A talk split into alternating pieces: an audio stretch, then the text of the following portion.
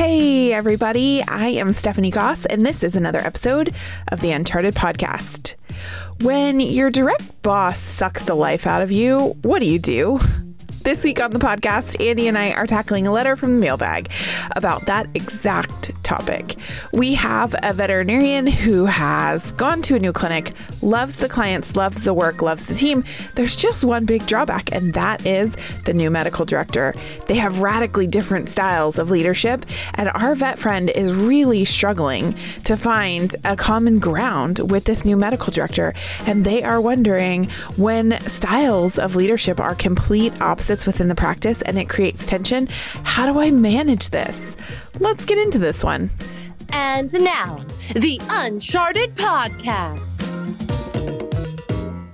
And we are back. It's me, Dr. Andy Roark, and my co host, my wingman, the one and only practice management goddess, Stephanie, like paper and fire goss. Like paper and fire. Oh, how you feeling?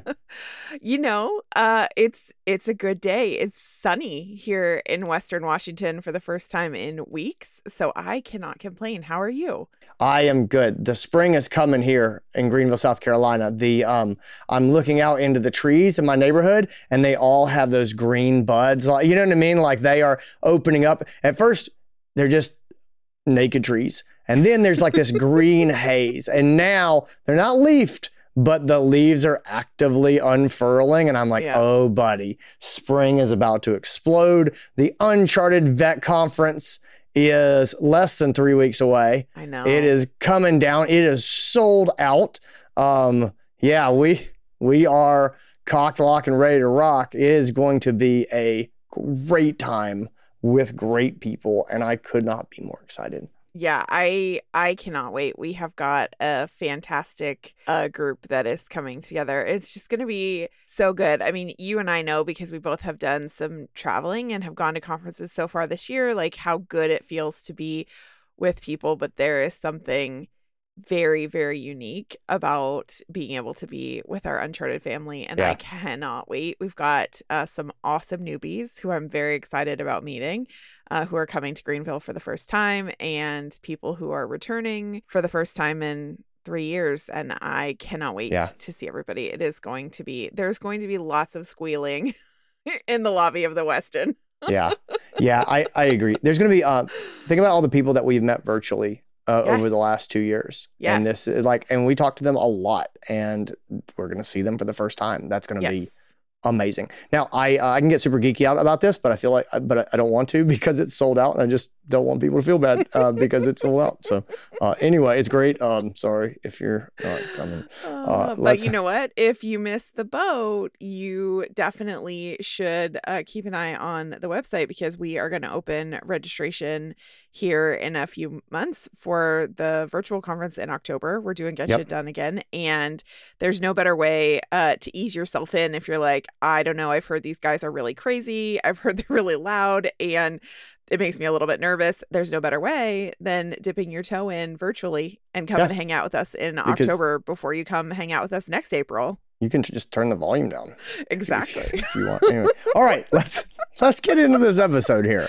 I am super pumped, man. The mailbag has been on fire. You guys have been sending yes. in stuff left and right, and it is so much fun. Uh, yeah, I on, honestly, uh, we have been getting a lot of stuff in the mailbag, and man, it is good stuff. So I yes. am really excited for episodes that we have coming up. Really good stuff. I saw um I saw one pop into the mailbag a couple of days ago and they were like, I've listened I listened to all your podcasts about this and I understand in my mind what I'm supposed to do, but I don't have the words to say it. Yes. Could you guys role play it or yes. do things like that? I'm like, yes. you know what? I think we can. I, am, uh, I know. Uh, so anyway, I, I, saw I saw that and I'm like, we have not really done that before, but a hundred. Whenever we do stuff where we we actually role play a little bit or or we we make it sound like the conversation itself, I generally get emails from that when people are like, that was so helpful. I just needed, it's not exactly how I'd say it, but I needed to hear someone say it just so I could really get the vibe of, of what was going on. So I yeah. thought that was a great question. It made me yeah. really excited. Yeah, we've got a bunch of stuff coming up, and this is one of those uh, emails we got, uh, and this is such a good one. Um, this is a veterinarian who uh, has moved into a new practice. Uh, they went from uh, uh, their prior practice, which was sold to corporate, and uh, felt like that was not the right fit after some time for them, and so they have moved over to uh, an indie, newer startup practice, and they are super stoked. They're having a great time. They're loving the work. The clients are great. The team is fantastic, but there is a big drawback for them, and that is that the medical director is their polar opposite. They feel like uh, the medical director seems to be a very reactive person, uh, and our writer s- described themselves as very proactive and you know kind of calm the medical director seems to be very unenthusiastic and that is probably the thing that is that is stressing this doctor out the most. It feels like all the suggestions and ideas from the team are really met with negativity unless they're coming from the medical director themselves then of course it's the greatest idea in the in the world. Um, and there's not a whole lot of praise for the team. The leadership style seems to be really focused on highlighting mistakes highlighting errors asking for corrections and uh, this doctor is really struggling because their style feels like the the opposite. And so when they are trying to engage and direct the team um, and that style is present and it's radically different from the medical director it is creating tension between the two of them and so our writer is asking you know how do i or we manage uh this relationship and this person to have a better a better outcome and i just thought that this was such a great Yeah. one because there are so many different leadership styles and Sure. it is not uncommon to be in a situation where your boss is different from you and you Yeah. got to figure out how to make that work Yeah, definitely. Oh, definitely. And, you know, and there, there's two pieces to this too. There is, um, there is, there are different leadership styles, Mhm. and then there's also being a bad boss, and by and like those are different. Like at some point, you're like, bad is not a style. If if that's true, then I have my own style of basketball. You know that I is like, no, I'm just not good at it. Um, and that's different from having it. Some people uh, play fast. Some people, you know, set up and very strategic. I flail around. It's not a style. It's a, a lack of skill. And so, anyway, I'm not saying that's what the boss has, but let's call a spade a spade here from the beginning and say sometimes it's a style difference, and style differences can be wildly frustrating. yes Like, like it's just it's not how I would do this, or it's not how I like to be communicated with. And I'm not even saying the person's not effective. They may be some the worst. Worst thing in my mind emotionally is when the person is hugely effective and their style hate their is style. not mine. And I'm like, ah, I can't even console myself with the fact that they're not good. They are good. And it's I don't like it. Um, and so that's even worse. So anyway, those are those are those are not the same thing. We'll say at the beginning, and so we will start to parse those things apart because they are important. The the point I'm trying to make here, right off the bat at the beginning, is bad bosses are not bad. right They're not bad. They're either different or they they're struggling. And let's be honest, um, a lot of us got into leadership roles because we nobody else did it. And we were there and they needed a medical director or we were the most senior person and that's how they decided who would be the head technician and that's how the person got there. They're not generally a jerk. I don't tend to meet bad people Mhm. who are bosses bullies things like that. I mean i know they exist but they, they are in the vast minority. Um, most people are doing their best. Nobody trained them on how to be a good boss or a good leader or they you know it's not in their natural skill set or things like that. And so the first thing in all of this is start from a place of compassion you know? Realize that that people are are probably generally doing their best and it's easy to roll the person and the behavior together and say this person is unenthusiastic and they're reactive and they don't care. And you go no this person's probably a good person who's trying to run a vet hospital and do a good job. They have behaviors that are frustrating or Mhm. counterproductive.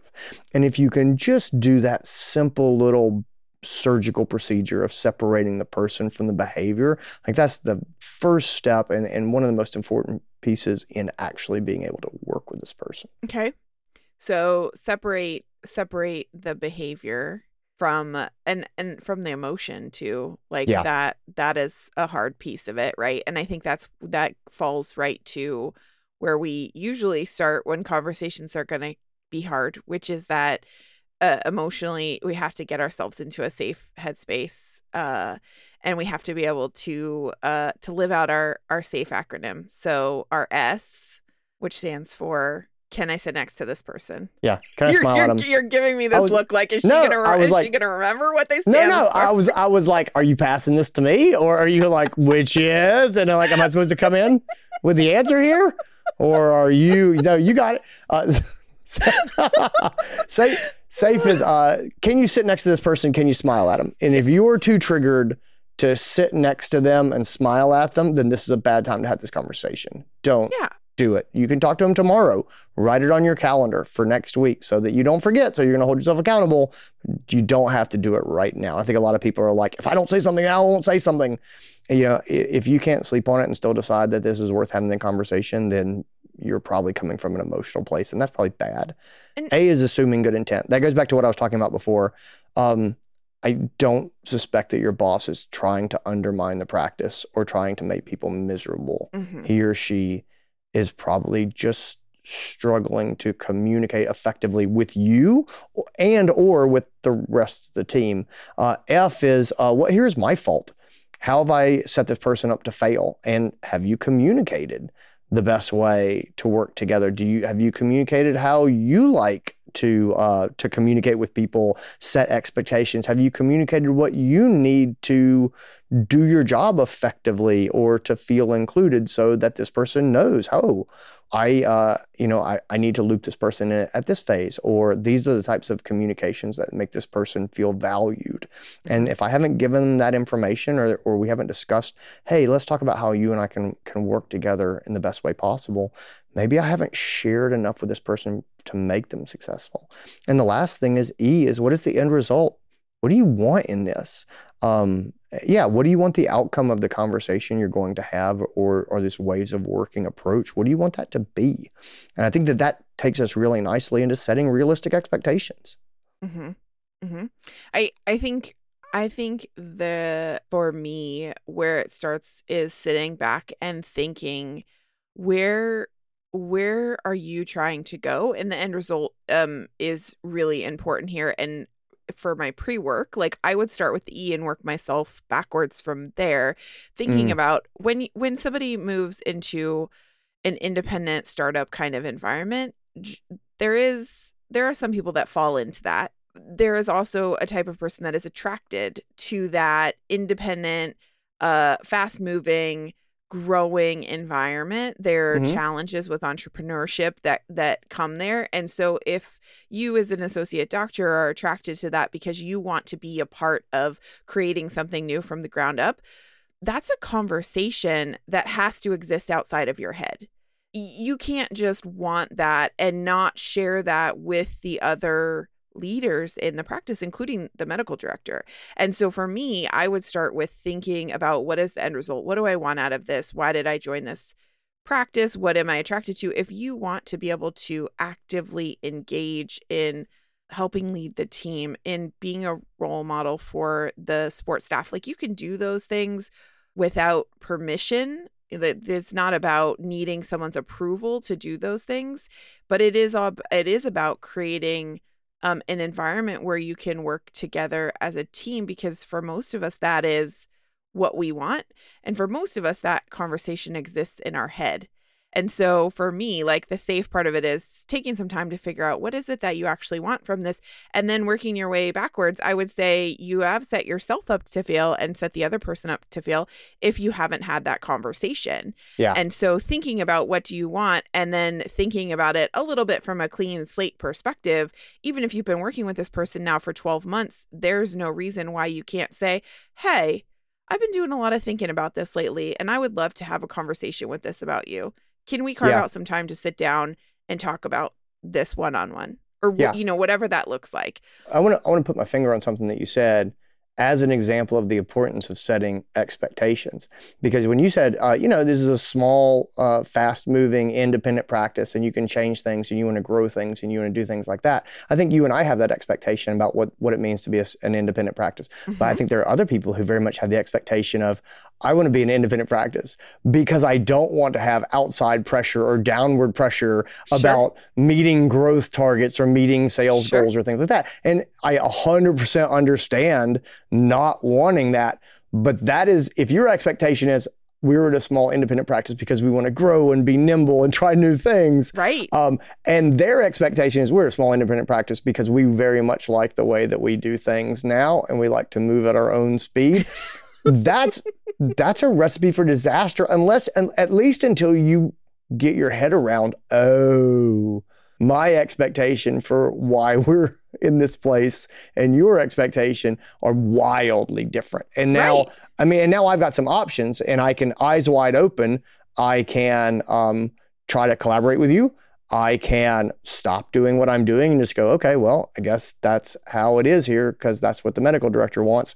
Or I can leave and say, this is not what I, this is not my expectation of a small practice should be. I, I hate to leave. I love the clients. I love the culture, but I'm not going to be happy if, if I feel like I'm stagnant. And that seems to be what is in store for me here. And so I'm going to pick my poison. So anyway, when I come back to setting expectations, I think that's really it is like, what does this person want? Where are they trying to go? What do they care about? And just just start to grasp those and say, well, if their expectation is we're we're staying still, we're treading water, um, I better get on board with that, or I better figure out what my other options are. Mm-hmm. Right. The other part of expectations is is is what is in your power and what is not in your power. And I think I think I can tell you that that was one of the hardest lessons for me as a young associate vet. Um, is to work in a practice and come slamming into the wall and realizing that there's things that I wanted or ways that I wanted to do things. And that was not going to happen. You know, the the mm-hmm. people above me, the, the you know, the leadership structure that was in place, they did not like that idea and they did not want to practice that way. And they didn't care that what they did, in my opinion, was wildly inefficient or frustrating every day that I saw it happen. Right. They were like, nope, we heard you. Don't care. We uh, we understand. I mean, I can be negative and say don't care, or I can say they did their math, which I am not privy to, you know, right. and they know things that I don't know, and sure. they have concerns that I am wildly unaware of. And so when I take the most positive view on it, I don't know what all they weighed in their decision. Right. But ultimately, their decision was we're Moving not in a going. different direction. Yeah, we're going in a different direction. Yeah. And so you peace comes it, it, there's you know there, there's peace and acceptance.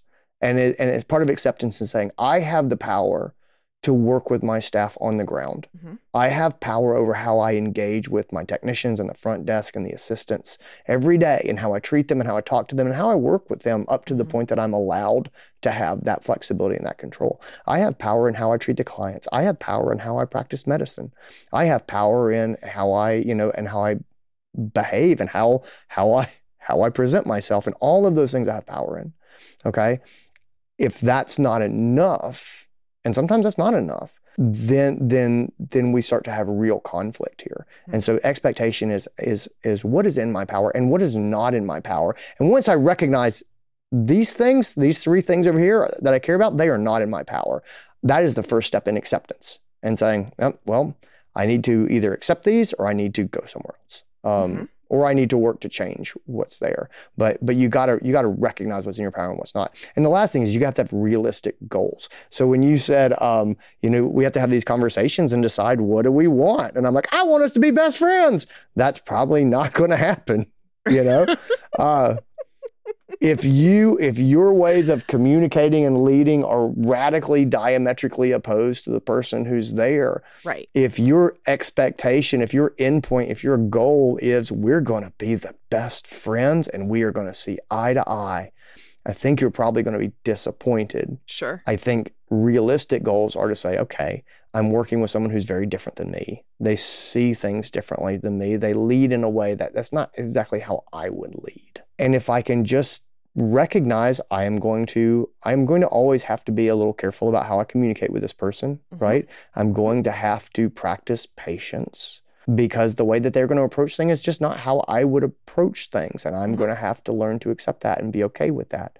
Again, that a realistic goal of we are going to have a functional work relationship and respect for each other. That that may be the best goal that you can set. Functional relationship, respect for each other. We might enjoy each other in non work capacity or talking about non work subjects. Mm-hmm. And if you get to that point, that's not failure. That can be 100% functional success. But if your if your benchmark is we're great friends and they talk to me the way that I like to be talked to, um, and they make decisions the way I think they should make decisions, I think you're going to continue to be frustrated. So you you've got to get your head on what is realistic here and decide if you're okay with that. And that was that that that that that was again that sounds hard. And and and when we start talking about realistic expectations, the last place in Headspace that that takes me is uh, setting realistic boundaries, mm-hmm. right? And you see how these sort of, sort of things all dovetail into each other. Of, of of you know what is the end result you want? Okay, what is realistic? Okay, well, given what is realistic, what are the boundaries that I have to set? Because um, this situation can suck the life out of entrepreneurial can do people. Mm-hmm. You know, sure. if you are, if you're like, I cheerlead, I leave with my heart, I'm yeah. excited, I love it, I want to jump in, do stuff, change things, you know, try new things. Yes. Uh, and you have a direct boss over you who just shuts that stuff down again and again and again and again, it can bleed the life out of you. Yes. Um, it can make you feel hopeless and it can make you feel terrible. And I feel like I'm being very negative on the boss, and, and there's two sides to every story. Uh, and I, again, there are much more measured people who are not the enthusiastic people, and they're not wrong and they're not bad. They can be great leaders. In fact, mm-hmm. a lot of people, like myself at a younger age, very much needed to be reined in, mm-hmm. so I didn't exhaust everyone. Mm-hmm. Everyone, totally, you know, hundred percent. You're like still, still today, still today. Uh, sometimes we have to bust out the shot collar. It's fine. Yeah, that's exactly right. Um, and so anyway, um, this you have to set personal boundaries, which means, uh, and I, I, hate to say this because you guys know how much I love that medicine and I love practice and I love being in practice. I love being part of the team. There have 100% have been times in my career when I have had the mantra in my mind, this is just a job. This mm-hmm. is just a job. Yeah. This is, or this is not my practice. Yeah. This is not my practice. And I feel like that can be more important in an independent practice because theoretically it could be your practice, right? right? You're like, well, it's an independent, you know, I I could I could be the medical director and then we would do make these changes.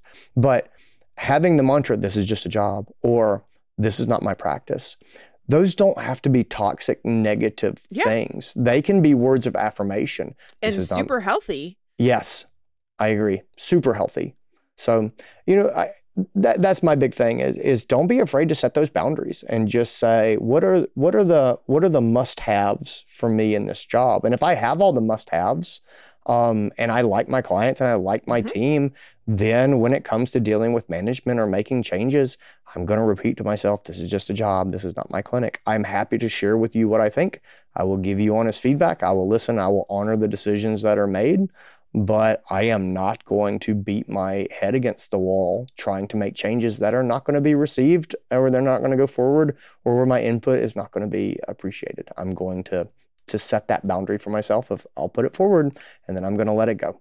I think the thing that's important is if you do set that boundary, it can be very very healthy to say this is this is just a job for me. Like I'm yeah. okay with this. It is what it is. I'm going to do my best. I will also say that the hard work then falls to you to maintain that as a healthy space and not let it become toxic. And mm. and it, and I say that that is really hard because I I I like you have been in a situation where that was the case. Like I was at a point in my life where it was like this is just it has to just be a job because I have to let go. I can't. It's unhealthy for me to feel like I'm in conflict all the time. And so I'm just going to let go and I'm going to show up. I'm going to do really good work. I'm going to do my job and then I'm going to go home and I'm not going to I'm not going to worry about the rest of it. And it's very it's very easy to let your thoughts and even your actions become negative when there is still existing conflict over time. It's yeah. very easy to maintain in that space for a short period of time and keep a super positive, happy, healthy attitude. And I will say that when you are picking your poison and you're thinking about the way that you want to proceed in the long term, know that the headspace work here on ter- in terms of positivity is going to fall to you because if you're Mhm. not doing work, if you're not actively participating in work to help this other person grow in ways that will help better the relationship with you, the the healthy positive uh headspace work is going to fall to to you. Otherwise, it can very easily switch over that line Mhm. to negative well i don't agree with what they're going to do so they can just do whatever they want like that is the unhealthy and it's really easy for our mind Yep. to to switch over into that unhealthy um place very quickly Yeah, I, I completely agree. Um, so I want to add one more personal boundary because it's important. Remember that you cannot change anyone. Mm. You know, you cannot make anyone be who they who they Mhm. don't want to be. You Mhm. cannot make someone grow.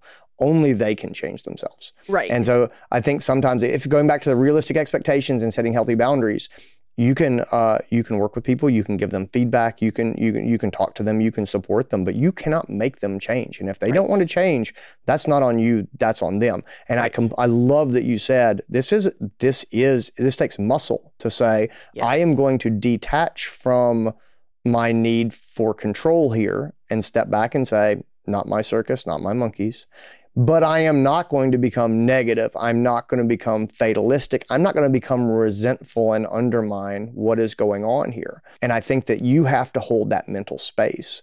Yeah. If you're starting to become there, there's there's a couple things that are not allowed. Okay, in, in this in this headspace, in my mind, um, number one, you are not allowed to detach and then become toxic. You are not allowed to Yeah. detach and become resentful because if you are resentful, then you're in the wrong place. Like Yep. life is too short. You get to go through exactly one time. I have um I, I don't know why it's happening uh, right now. I have a number of friends who have very severe mental uh, or not sorry uh, not mental but um but physical ailments, uh, cancer survivors, uh, people like that going through chemotherapy in my life, and and it just seems to be happening a lot. And boy, it is it is really made clear to me you get to go through this life one time and nothing is guaranteed. And if you are resentful at your job or you are miserable, you are too valuable and your time is too valuable and you need to go somewhere else and do something else that will make you happy. yeah Um, and so you, it is your responsibility to hang there. But two things you're not allowed to do. Number one, you're not allowed to be there and be resentful. Uh, that's not okay. Mhm. You deserve better for yourself. Mhm. And number two, you are not allowed to martyr yourself. And you and I have a podcast. It's one of my favorite podcasts that we've done. Um, it's something like um, I can't remember what it's called, but it was about I can't quit because I protect the staff. And it was about someone who felt uh, they were a manager and, and they were in a, a practice they thought was toxic. And they were like, I am miserable, but I can't leave because I don't want to leave my staff behind unprotected. And I said, that's not allowed. You're, Mhm. you're not allowed to be a martyr. You're not allowed to give yourself to this organization um, to sacrifice for other people. Like, Yeah. nope. You you have to take care of yourself. You have to take care of your family. You're not going to do anyone any good if you're burned out and and broken down. And so Mhm. you you you can be there and figure out a balance that works for you with good boundaries and a good headspace and some acceptance. Or if that's not possible, there's no shame in that. But you need to recognize that acceptance is not working, that you're becoming resentful, and then you need to take care of yourself. i love it Cool. uh is there anything else that you can think of from the headspace perspective No, I, th- I mean, I think that that's a good breakdown of, kind of how how I think about these things. I think we should take a break and then come back and let's talk about um, how we actually navigate these waters. How do we make our lives better? love it Hey, Stephanie Goss, you got a second to talk about guardian vets? yeah what do you want to talk about Man, I uh, I hear from people all the time that are overwhelmed because the phones never stop ringing. Um, and I'm sure you you hear from these people as well. You know, like our caseload is blowing up and the doctors are busy and uh, the phones just don't stop. they never stop that is a true story I'm amazed by how uh, how few veterinarians know about Guardian Vets. This is a service where you have uh, registered technicians uh, who can jump in virtually and help you on the phones. You can flip the switch, and uh, Guardian Vets can jump in and take some of the load off the front desk, and they can handle your clients and get them booked for your appointments and give them support. And it really is a godsend. Pre pandemic, it was amazing to me how many people hadn't heard about it for after hours call help. But at this point, I can't believe how many people don't realize that they are offering help during the daytime as well, which I would think right now is a huge benefit to practices because everybody is shorthanded everybody is drowning in phone calls. And so we talk about it. We've talked about Guardian Vets a lot on the podcast. And every time we do, we always get somebody who says, What is that? Guys, if you're not familiar with Guardian Vets, if you think that you could use some help on the uh, on the phones or up the front desk, check them out. It's guardianvets.com. And uh, if you mention our podcast, me and Stephanie Goss, uh, you get a month free. So check it out, guardianvets.com. Hey, everybody. I'm just going to jump in here for one minute and say a few thank yous before we get back to the podcast. First of all, I am headed to sunny Greenville, South Carolina in uh, about a week actually when this episode comes out. And I cannot wait to spend some time with some of my best friends. And uh, some of the people who are going to be joining us are our Anchor Gang sponsors. And I have to give a huge, huge special shout out and thank you to our friends at Care Credit, at Hills Pet Nutrition, and Nationwide. We absolutely could not make our live events happen without their support. And so, from every single attendee and our Uncharted team, from the bottom of our hearts, I want to thank you guys for your support. We couldn't do this without you. And I can't wait to spend time with all of them and our attendees in Greenville. Andy and I are both so excited to have everybody get to town and join in the fun because we are finally going to get to meet some people that we have spent the last three years uh, face to face over the internet with. And it is going to be awesome. There's going to be a lot of squealing in the lobby at the Westin Poinsett in just a week. And I also have to say thank you to our friends at Banfield. They deserve a huge shout out of appreciation as well because they have stepped up to the plate in a big way for 2022 for us. They are helping Andy and I make the podcast more accessible to the entire veterinary community by providing transcripts for every episode of both the Uncharted Veterinary Podcast and the Cone of Shame podcast for the entire 2022 year. This falls right into their wheelhouse of striving to increase accessibility and inclusivity across vet- the veterinary profession. To check out the transcripts, if you know somebody who would benefit from being able to read our transcripts versus hearing accessibility of the podcast, head on over to the blog. You can also check out more information there about equity, inclusion, and diversity at Banfield. The address is unchartedvet.com forward slash blog. You'll find every episode transcript in order along with more information about EIND at Banfields. And now back to the podcast. All right. Well, let's uh, let's jump back into it. Let's get started here. Let's take some action steps. What are the tools in the toolbox to try to improve this situation where um, the medical director is is reactive as opposed to proactive, where they seem to suck the energy out of ideas. Um, yeah, where where they generally sort of seem to turn off uh, the employees. How, how do we how do we help this person? How do we help this situation? Okay. Um I think it starts with having some conversation with that person. And for me, there's three big uh, steps that are solution steps that fall into kind of the headspace realm um, okay. before I ask them to have that conversation. Um, it is really easy to look at someone whose style is radically different from you or who acts a way that is very different than you and interacts with the team very differently than you and focus really on the negative when we talked in the headspace section about about uh embracing the positive. And so for for me that starts with trying to get myself into a good headspace about it. And so the three things that i would say to start with are i would spend some time observing their team. And what i mean by that is everybody has a, a rock star or a, uh, a person, even if we try to not play favorites, everybody has someone that we just click with really well on the team generally. And so I would look at the team that they work with regularly and I would look at what works really well between them, whether it's, you know, one tech that always works with them or who just knows how to get it done for for that doctor, right? I would look at what are, what is doing what is going well and i would also look at what are the things that that those that person or those people are struggling with to really try and make it um t- to get yourself some concrete examples of Yep. things that they are doing well. Because if you're just focused on the negative, the conversation is going to stay in the negative. But if you're trying to focus on the positive and get some concrete examples of, okay, look, this is something that they do really well with some of their the team. And so how can I draw that out and bring it across the rest of the team as a whole or translate that into how they work with me? So looking at the the way that they interact with the team what are some of the things that are working well? And then what are some of the things that the even the rock stars on your team struggle with with this doctor? And then the second piece of it for me is really headspace work for for you or you know yourself which is look you have to accept that their weaknesses and their flaws are going to be much bigger in your head than they are in actuality because the reality is when we are struggling with someone we have conversations in our head and we Mhm. blow things out of proportion even if we think we're being perfectly rational about, about Mhm. it Yeah. and so really taking some time to to look critically at some of the things that they're doing and ask yourself is this really as bad as i'm telling myself it is in my head because the reality is it, there are lots of things that is probably out of proportion and so trying to do the headspace work to bring it into proportion and say what are some concrete examples of things that i can actually be concerned about. And the flip side of that is shifting that focus then to the positive. So, what are those strengths?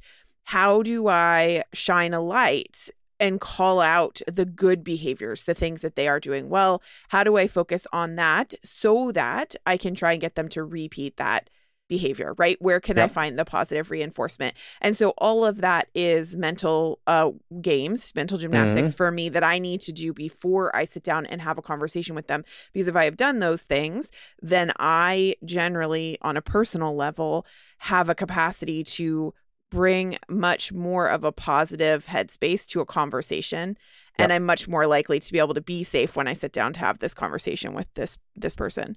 Yeah, I, I love that. I want to expand on that because I, th- I think that's so smart, and I think it's really good. You know, we have uh, what's called negativity bias, which is just the way that we're we're made and we're wired. Is we tend to remember the negative things, Mhm. uh, the things that we don't like. We definitely remember the things that we do like. We just kind of overlook. We just Mhm. we don't even think about them. We go on, and so I think I think it's a great idea for getting ready for this. Is is what are the good things this person does, so that we can throw those in and we can be fair to the person. The other thing is just in an ongoing fashion. This is just uh, good communication, good managing up. Positive reinforcement is your friend. Is Mhm. when this person engages in a way that's positive. When you guys are on the same page, celebrate them. Yes. Celebrate them. Just let them know that you felt really heard. Thanks for you know. I, I just I appreciate you that you really seem to consider this idea, and that meant a lot. And yeah, that's the slow game. That's the long game.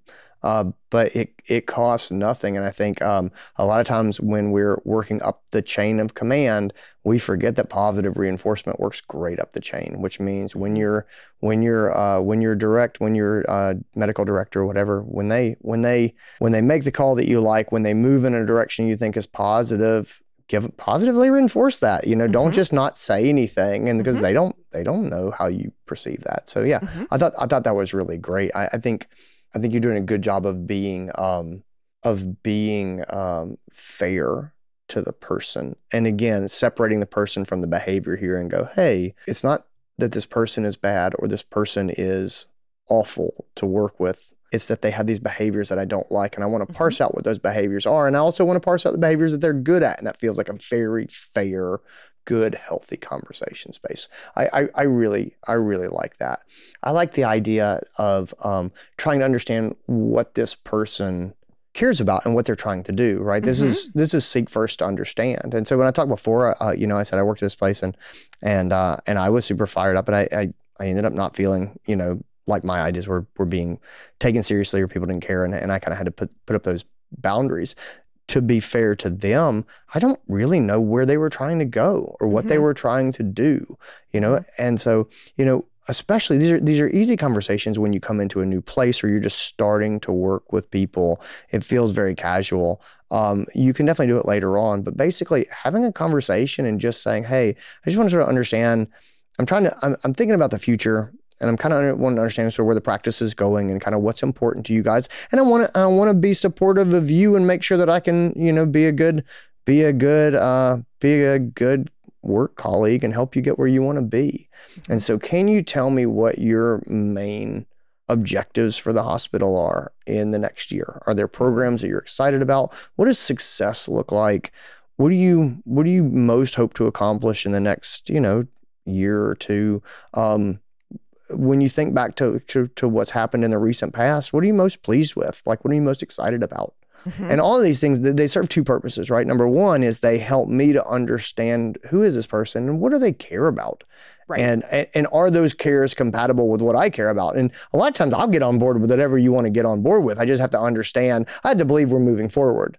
Sure. And and there's a big difference in me saying we're moving forward. This is maybe not the priorities that I would choose, but priorities have been chosen and we are making forward progress mm-hmm. versus priorities have not been chosen and we are not making forward progress. Those, those would be very different experiences for me.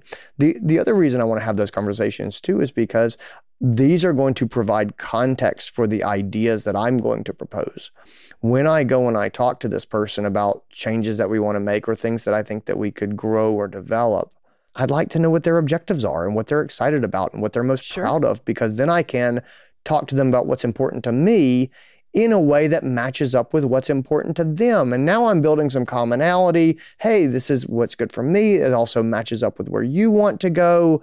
This feels like collaboration territory. Welcome to work together town. Like that's that's what that's what it seems like to me. Sure. But, but but if you don't know those things, then you can't, you don't have that insight to the person, and you also don't have that ability to build uh, proposals that hit their objectives as well. And so yeah. I think that's just a good part of that conversation.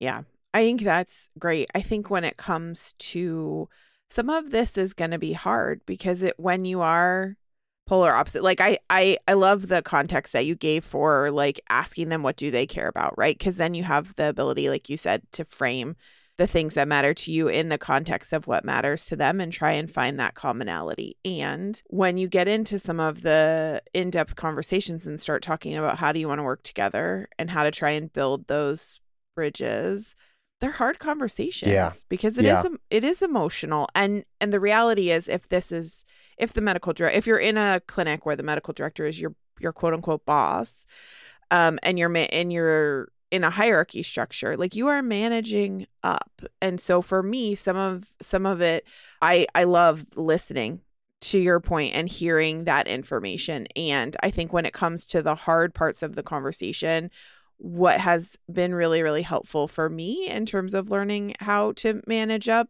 is to prepare myself a little bit and and do some mapping for hard conversations.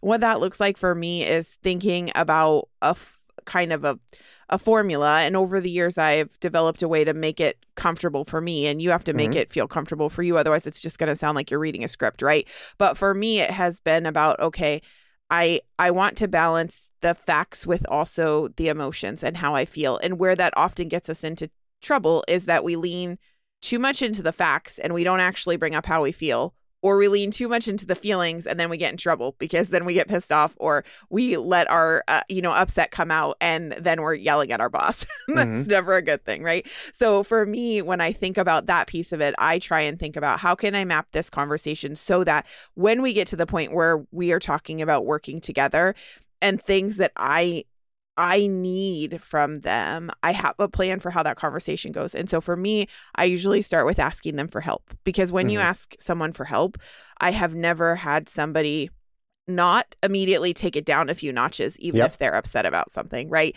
So for me, it's about, hey, I need your help. When this thing, and this goes back to having those concrete examples and observing their behavior, when I tell the team to do X and you in front of everybody tell them to do why, right? And you're giving them a concrete example that they can visualize, that they can see and hear in their own head, then this is what happens. For for me, this is my reality, right? And I tell them, I feel embarrassed. I feel like you are making me seem like I am not a valuable member of the team. This is where you have to think about how does this make you feel and using I statements are really important here, right? Mm-hmm. And and tell them that this is the impact of that to me on a personal level and then ask for what you need you know, I I need us to work together. I need us to be a united front in front of the team. So, in the future, if you disagree with something that I'm doing, can you pull me aside and have that conversation with me privately versus voicing that in front of the team? Would that Yeah. would that work for you? Because I I may you may still do exactly what you're going to do and disagree with me and that's okay as long as I don't feel like I have been embarrassed in front of the team and that's how that makes me feel. Would that work for you, right? Yeah. That is doing that kind of mapping for myself in my head helps me be able to kind of walk that middle ground between this is a hard conversation. I know it's going to be a hard conversation. It helps me manage my feelings particularly because I'm one of those people where I I tend to hit the mad button. it's it's the Irish in me and I I lean into that and I have to rein it in. And so for me, walking through these conversations, not rehearsing it, not practicing it, so that, like I said, that it sounds like I'm I'm using a script, but really in my brain getting clear about what exactly about this is bothering me and coming from a concrete example helps me manage up because then I'm asking them for something tangible. And it's really hard when I do that. If you give somebody, even somebody who is emotional in the moment, if you ask them for help, if you give them a concrete example, if you tell them why it bothers you or what about it is frustrating or angering or upsetting, whatever emotions you're tying to it, and then you ask them for help, I have never not had that conversation at least go decently, right? It may not Yeah. go spectacularly. A lot of times it goes way better than you think, but it may not go spectacularly, but at least it's always gone decently for me. And that really helps me move through some of those hard conversations because to your point earlier on when we were talking about headspace we've got some choices and we can choose to disengage and we still have to stay positive. and so some of that positivity comes from having some of those hard conversations like hey i need us to work together and here's some things that i need you have to ask them for that that's part of that managing up relationship is navigating some of those harder conversations Yeah, I, I agree. And, and having those conversations, I guess the last part that I would put in on these conversations, um, learning to say no gracefully is an important communication leadership skill that that generally doesn't get taught. yes Um, and so when you're having these sort of sort of hard conversations, or especially when you're working with your boss, you can say no. You just need to know how to do it. And so uh, there's sort of three different ways that I tend to say no gently. yes. Uh, the the first one is uh, from improv comedy that I that I love and and do. It's yes and. Yeah. And so when the boss says, "Well, you know, this is I, I don't think we're going to be able to do this," and I'll say, "You know, uh, I hear that we're not going to be able to do it, and uh, I think that that maybe later in the year there could be a real window where it might." Where we might be able to circle back because we had talked about doing these other things, and, and maybe we could do it together at that point later on. And so I'm going to say yes and agree with what I'm being told, and not but, because but is a barrier word. When I say yes, but, it what it really means is uh, we've all been trained that when someone says something but something else, Andy, you're a really great listener, but right I I just disappeared from my brain whatever you said before the word but because Yes. I I've like that's fluff. Now you're going to tell me what you think, uh, and we're gonna we're gonna talk about. It. And so Andy, you're a great listener, and I look forward to us working on your personal development program so that you can continue to grow in these other ways. You know, and you go, okay, great. Um, I I hear that. Same thing. Um, there are going to be things instead of instead of having barrier conversations, uh, a way to say instead of saying no, you can say yes and add in what you need. Hey, um, Stephanie, I need this by the end of the week. And you can say, Yes, I understand this is important. And what would you like me to deprioritize so that I can get that done? Right. Because my calendar right now is really full. And I think I think that is people are, oh, you can do that? You can totally do that. You can say yes and what would you like me to put on hold to make this happen? Yeah. That is 100% reasonable. The the second one is uh is is is the basics of of disagreeing. And the way that we disagree, the first thing again is say something positive. And so they'll say, "Hey, I need you to, I need you to, to um, I need you to be seeing more appointments in a day." And you can say, I, "Yeah, you know what? We do have a lot of clients that want to get in. I totally, yep, I hear that. How I've I'm I'm staying late every night. So how can we get more clients in given the time constraints that we already have? What does that look like in your mind? And so say something positive and then ask them a question Mhm. and then see what they say and then engage from there. Mhm. And so, Andy, I need you to get more appointments done in a day. And I'll say, I totally hear that. I know that we're uh, shorthanded. I know we've got a lot of clients that want to get in, and we don't want clients to be stuck out in the cold. And, you know, my question for you is, you know, given that I'm already not getting out of here until a half an hour past the shift, how do you see this happening? Mhm. Like, how do where where are our changes in efficiency that are going to make this possible? Mhm. And they just put it back to them that way. And then the last thing is um, summarizing and reframing. And so, okay, so it's it. What I hear you saying is this, and I'm going to say it back to them, Mhm. and then I'm going to present it in the way that I sort of see it and say, okay, I see what you're saying. Here's here's here's the challenge that I see us ahead. And so now I have agreed with what you said. Listen, I, I you know that I listened to what you said because I said it back to you. Mhm. And now I have a question about how we're going to go forward, or I'm going to look at this in a different way from my perspective and say, great, from the perspective of the doctors, how does this happen? And, and and put it back to them like that. And those are all very similar. Basically, the pattern that you see is agreement and showing that I understand and I heard what this person said, and then coming back generally with either an addition adding to what they said or giving them a question that illustrates my point or my position or the challenge that I'm facing and letting them wrestle with it a little bit to see where I'm coming from or uh, validating what they're saying and then sharing with them my perception of, of what the problem is to see if I can get them to engage with it in that way that's most that's most relevant i guess to my priorities. Hmm I uh I love that. And it's funny while you were uh talking through that that section I was actually thinking about some hard conversation that you and I even had this this last week that that that modeled this pattern right? Like you, so if you guys are wondering like what actually happens this this is real stuff and even Andy and I put ourselves through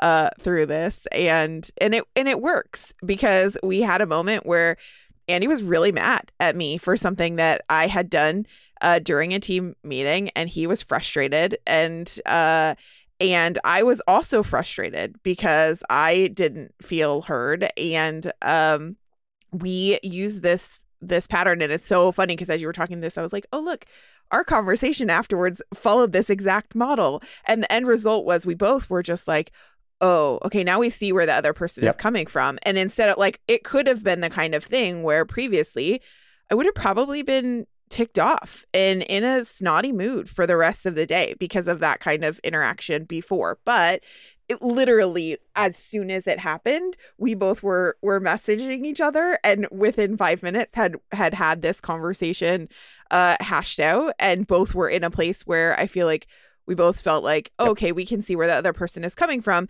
And even if we were still feeling emotions because it doesn't always dissipate right away we could we could see a path forward to how are we going to work together to to solve this problem right and so i think that is that for me is uh the best possible course of action here because we do have to pick our poison and so Mhm.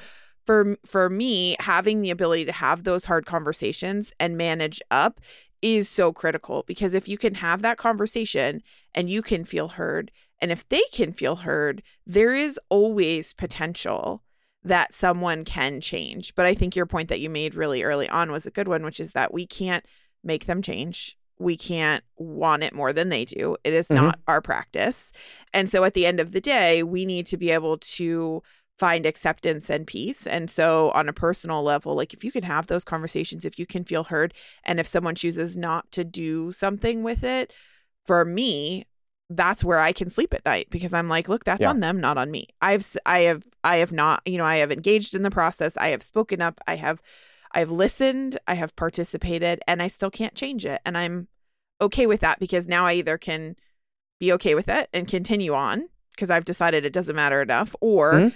I can be okay with it and I've decided this is not something that I can continue on with. And so I'm going to pick my poison. And maybe that means leaving or changing my position or whatever the end result may be. But I can be okay with that because I have worked through um, that, that hard, hard work. And I think that that is something that that's the kind of stuff that you don't learn how to do. And the hard conversations, like you can learn how to have conversations with your peers. We don't often learn how or practice how to have those conversations up with our bosses. Right. And it is just as important, if not more important, I feel like. No, I agree. And I think also that that's part of a of a healthy work environment too, mm-hmm. is that there are going to be times that you don't agree with people. Yeah. And there will probably be times, especially when people care a lot and they're yes. really working hard. Um, their feelings are going to get hurt yes. or they're not like they're going to take things personally. Um, and, that was 100% in our conversation. yeah. And um, the the goal should not be that no one ever gets frustrated right. or that things don't ever get tense. I don't think it's possible to do something that people care about without there being some frustration or conflict. we talk about yeah. there's healthy conflict and there's unhealthy conflict. Yeah. And the goal should be healthy conflict where you say i don't agree with what you did or i don't agree with what you said or how you said it or this is how i felt when when i when i heard that. And then we talk about it and we go back and forth and we say i understand that you felt this way and I understand why you felt this way. And this is why i reacted and I, and, and this is this is why i reacted that way. And, and you know had i known a i probably would not have said B. Right. And you said, well, yeah, well, if I had known C, then I wouldn't have said A that way. Right. And they go, oh, well, there, there we are. Thank you for talking this through with me. And you go, okay. And then we went, on, then we go on with our with our lives. Yeah. And that's, and but that's what good teamwork looks like. It's not sunshine and rainbows and happiness right. all the time. Sometimes it's tense conversations yeah. where both where both people end up feeling heard. Yes. And then uh and then they and then they go on go on with their lives. And they're like oh that's it. Uh, sorted that out and it's uh, you know it's not a thing anymore. So anyway that's a great uh, that's a great example. Um steph that's all i got. Yeah. No this uh this was fun i think. Uh this is this is this is a hard one. And the, the thing that i can say last to wrap us up i think is is it's really important to have a sense of community. And so lean into that, lean into your team. If you are our mailbag writer, like, you know, you might be in a place where you lean into your team and the good relationships that you do have, and that might be enough. Sometimes we have to look outside of our team and connecting with people who are having similar struggles or challenges or who know uh, what it is like or who have the perspective. And that's one of the things that I love about mo- most about Uncharted is just being able to float those moments or questions out to a community and say, hey, here's what I'm struggling with.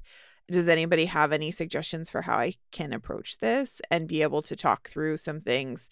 Uh, is is so so valuable. I yeah. feel like, and so finding yourself, your people, especially if you are in a position where you do feel a little bit isolated because of uh, challenges or just the nature of your position um because you know whether you're wherever you're leading from within the team it can be hard to be to be a leader.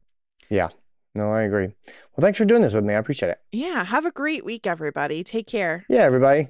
Take care well, everybody, that's a wrap on another episode of the podcast. Thanks so much for spending your time with us. We truly enjoy spending part of our week with you. As always, Andy and I enjoyed getting into this topic. Um, I have a tiny little favor to ask, actually, two of them. One is if you can go to wherever you source your podcasts from and hit the review button and leave us a review. We love hearing your feedback and knowing what you think of the podcast. And number two, if you haven't already, hit the subscribe button. Thanks so much much for listening, guys. We'll see you soon.